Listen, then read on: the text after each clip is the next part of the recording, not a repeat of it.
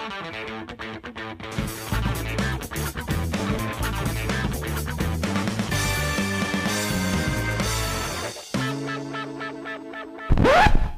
radi na vršku? My máme.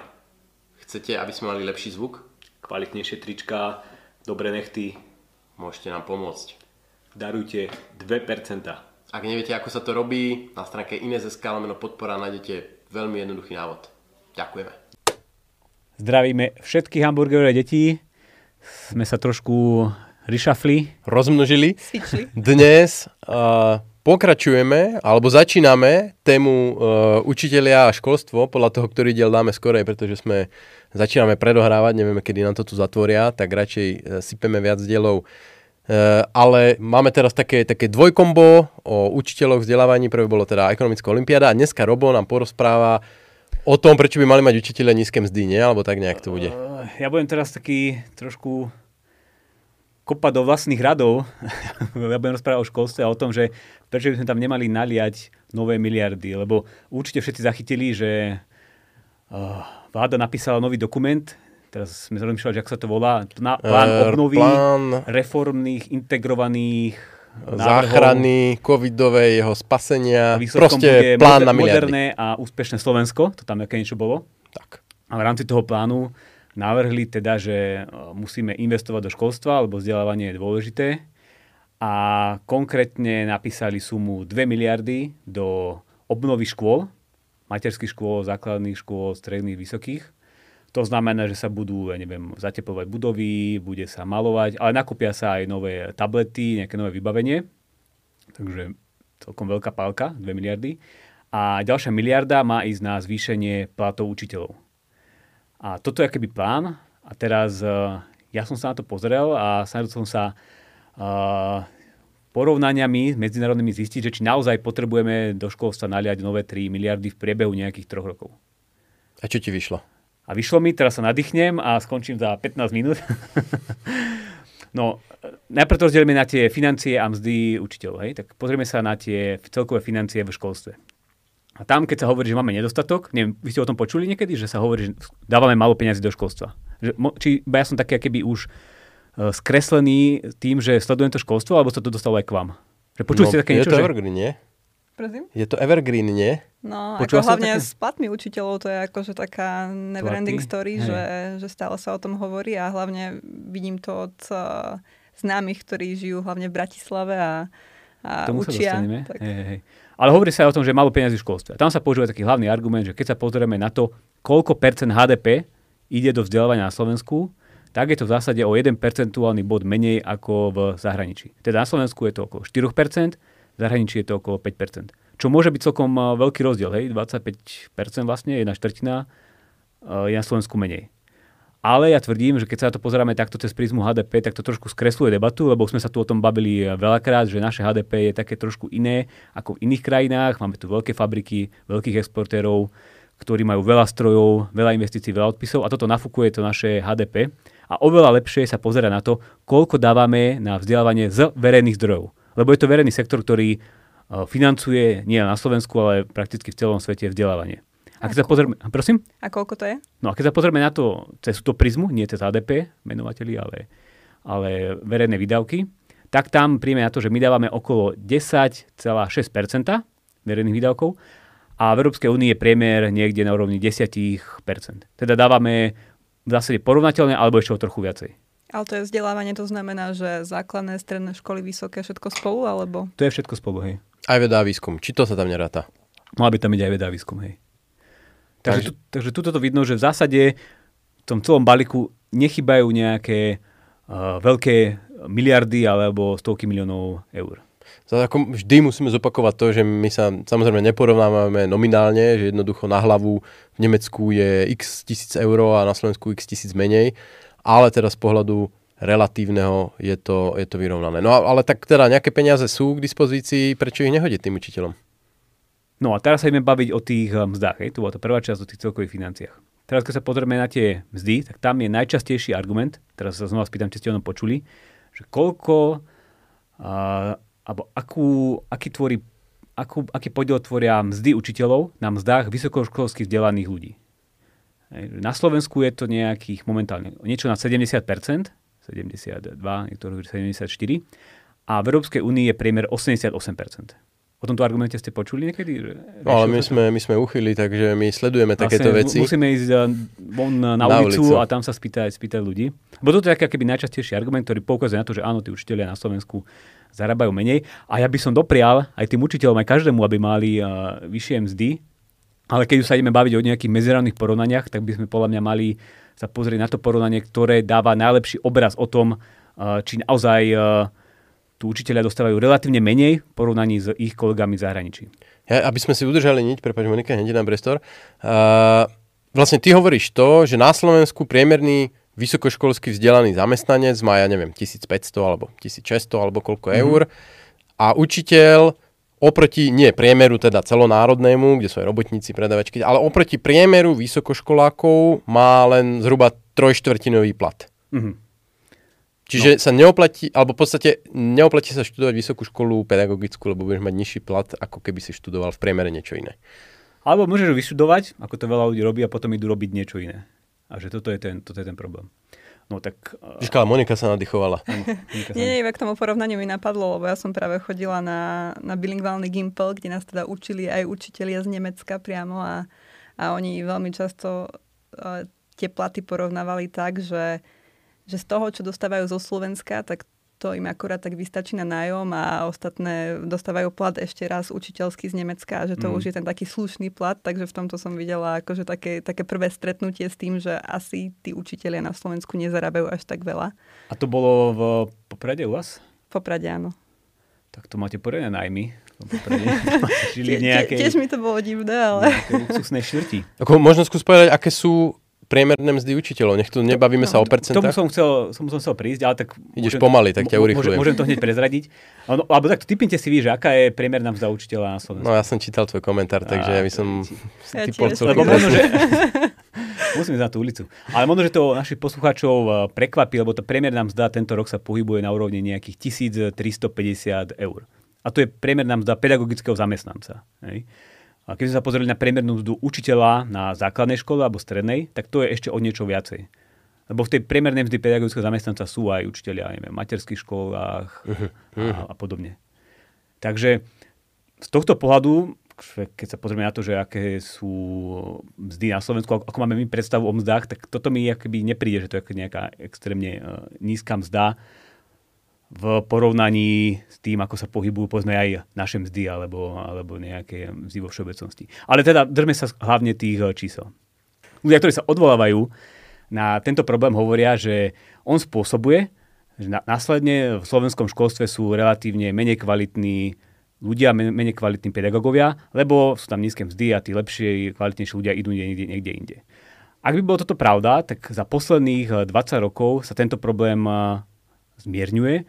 A to vidíme hlavne na tom porovnaní, že v nejakom roku 2000 tvorila priemerná mzda učiteľa okolo 50% priemerne vysokoškolsky vzdelaného človeka a dneska je to skoro tých 70, alebo viac ako 70%. Takže tuto vidíme, že sa to zlepšuje.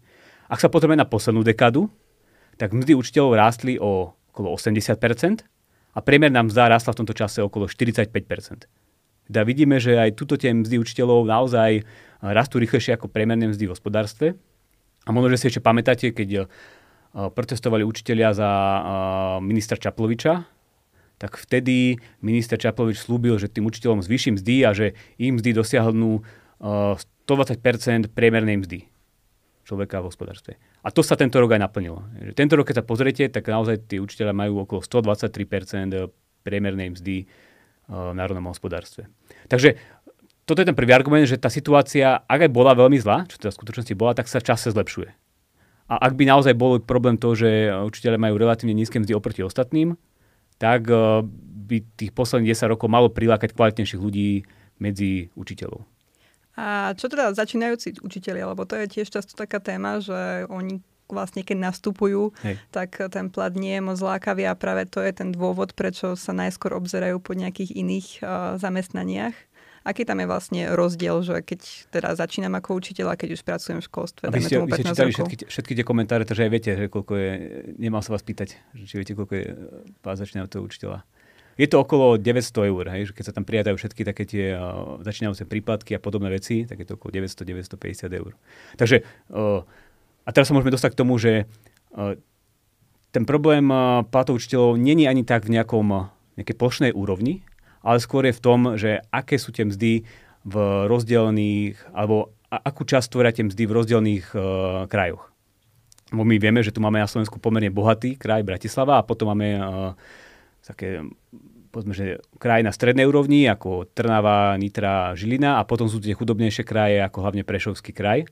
A čo je zaujímavé, že tieto platy učiteľov sú v zásade rovnaké vo všetkých krajoch. Na druhej strane, keď sa pozrieme povedzme na takú predavačku, tak ona v Prešovskom kraji mala tento rok priemernú mzdu na úrovni nejakých 850 eur, ale v Bratislavskom kraji bola na úrovni 1000, skoro 200 eur. Takže tuto vzniká problém, že keď zoberieme znova tú často používanú štatistiku, že akú časť tvoria mzdy učiteľov na priemernej mzde, tak v Prešovskom kraji je to okolo 160%, čo je, dá sa, že taký celkom pekný plat byť učiteľom. A v Bratislavskom kraji je to menej ako 100%. Je to nejakých 99%. Takže vidíme, že naozaj, ak je niekde problém s platnou učiteľov, tak je to práve tu v tej Bratislave. A tu naozaj môže byť taká situácia, že človek zaplatí všetky účty, je učiteľ, zaplatí všetky účty, zaplatí bývanie, že nejaké povinné platby a ostane mu z toho platu veľmi malá čiastka. Ty sa pozeráš tuto na nahrávacie? Ja sa pozerám na všetko, ja rád pozerám na veci, ktoré blikajú, ale zjednoduším teda ten tvoj preslov. Na východe je priemerný učiteľ pán a v Bratislave je kmán. No a to je práve ten problém a ak chceme toto riešiť, tak v zásade nemusíme robiť plošné bombardovanie a používať stovky miliónov eur na to, že zvýšime platy, ale poďme sa pozrieť na to, ako pomôcť tým učiteľom práve tu v Bratislavskom kraji. A tam existuje viacej nástrojov, jeden z nich majú aj napríklad policajti, ktorí dostávajú špeciálne príplatky za to, že bývajú v nejakých nákladnejších krajoch a takéto niečo by sa mohlo zaviesť aj práve pre učiteľov. Ale ten problém podľa mňa má viac rozmerov, že nielen geografia, ale ako si ty už naznačil, veková štruktúra, že jednoducho pritiahnuť 25-ročného človeka šikovného, aby začínal niekde a je viac menej jedno, či vo Svidníku alebo v Bratislave s 900 eurami. Podľa mňa to nie je jedno, ale... No ako, jasné, nie je to jedno, ale povedzme, že tie jeho príležitosti sú oveľa otvorenejšie. A druhá vec je aj tá sektorová alebo predmetová štruktúra učiteľov, že asi iné možnosti má niekto, kto vyštudoval pedagogiku, odbor telesná výchova, geografia. Asi to spektrum komerčného uplatnenia je úplne iné ako niekto, kto je informatik a ako vyberá si medzi tým, či pôjde robiť datového inžiniera do nadnárodnej korporácie alebo učiť informatiku na strednú školu. Že aj tuto je vlastne taký nesúlad, že obidvaja majú tú istú mzdu a každého môže uspokojiť úplne inak tam mzda.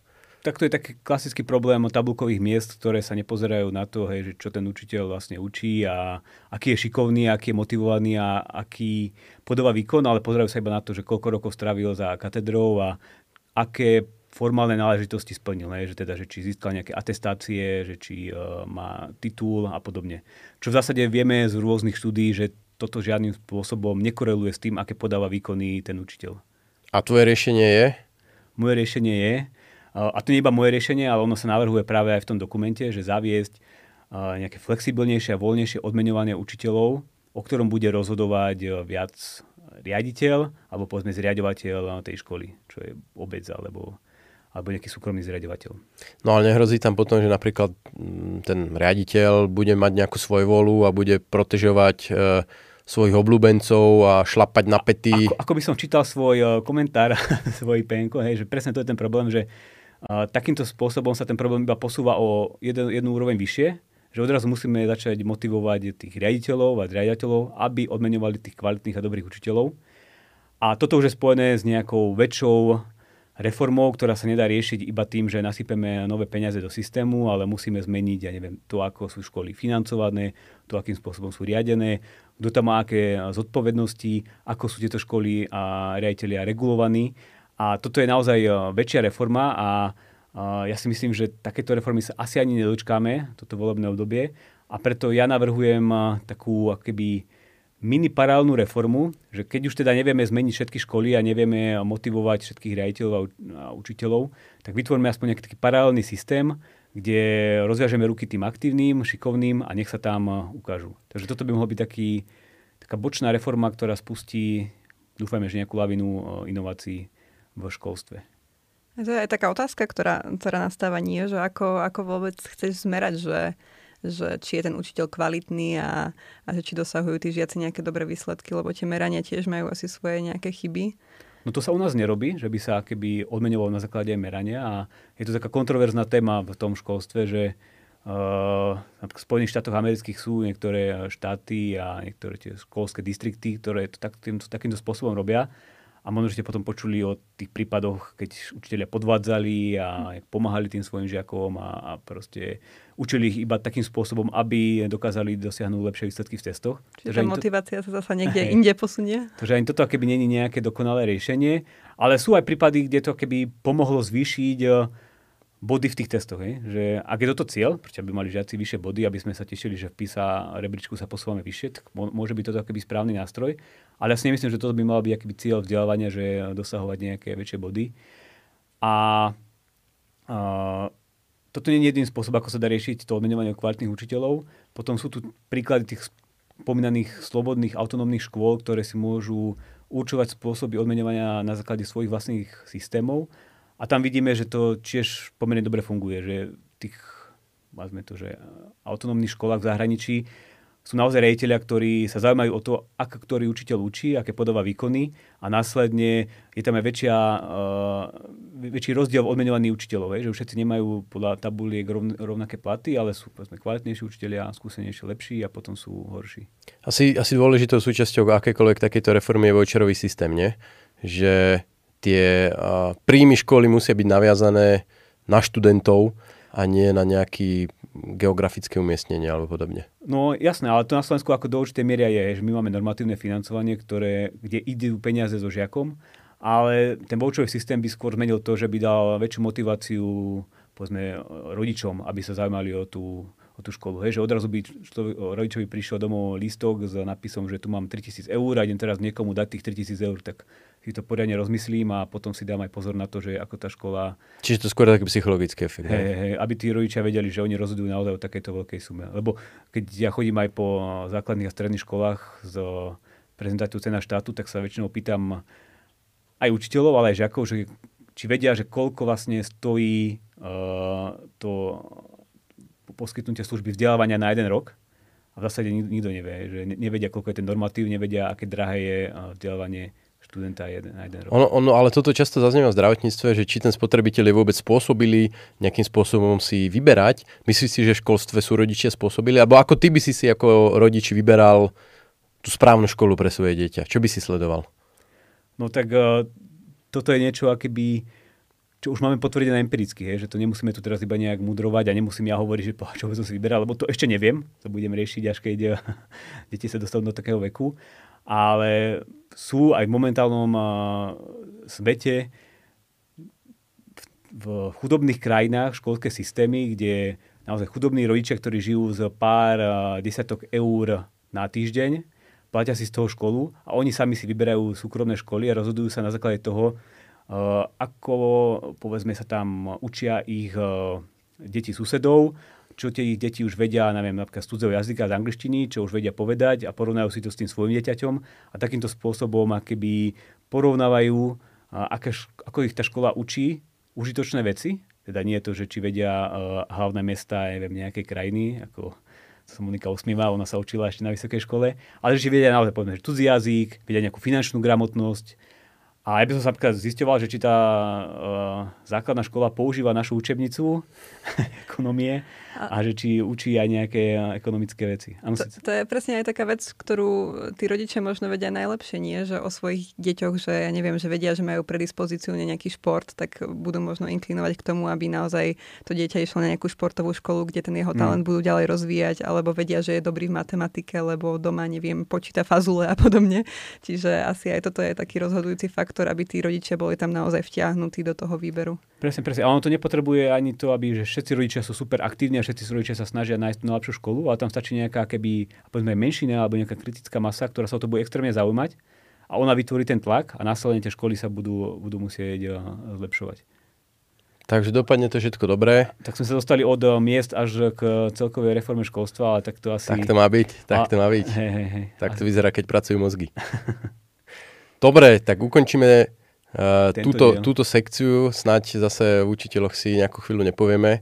Alebo zase sme sa bavili o mzdách, my sa vždy bavíme o mzdách. A vždy sme na tej zlej strane, že nedoprajeme. Ale to musím zopakovať, ja by som chcel, aby všetci mali vyššie platy, aj učitelia, aj my, aj úplne všetci ľudia na celom Slovensku. Ale nie sa to robí tak úplne jednoducho, že teraz si tu napíšeme, že do dokumentu, že 1 miliardu dáme im a tá 1 miliarda potom bude chýbať daňovým poplatníkom. Takže miliardu ušetríme, aspoň teoreticky, a vidíme sa, počujeme sa zase na budúce. Čauko. Čaute.